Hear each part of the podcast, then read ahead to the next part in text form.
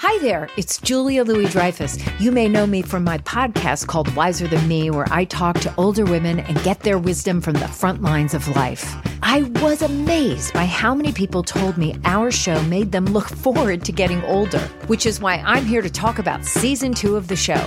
Sally Field, Billie Jean King, Beverly Johnson, Ina Garten, Bonnie Raitt, just to name a few. All hail old women. Wiser Than Me season two is out now from Lemonada Media.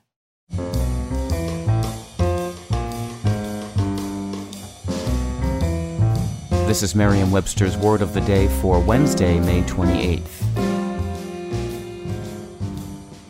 Brought to you by Merriam Webster's Collegiate Dictionary, 11th edition.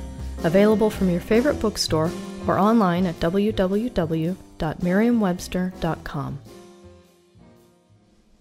The word of the day for May 28th is heliolatry, spelled H E L I O L A T R Y. Heliolatry is a noun that means sun worship. Here's the word used in a sentence.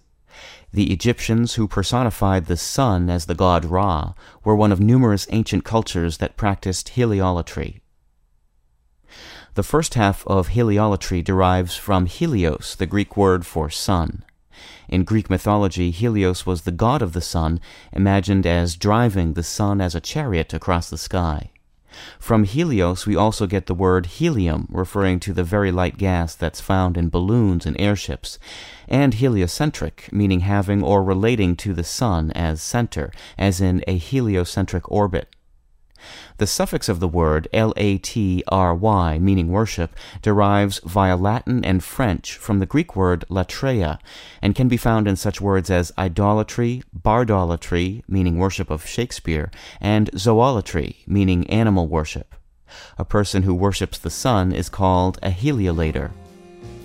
I'm Peter Sokolowski with your word of the day for Wednesday, May 28th.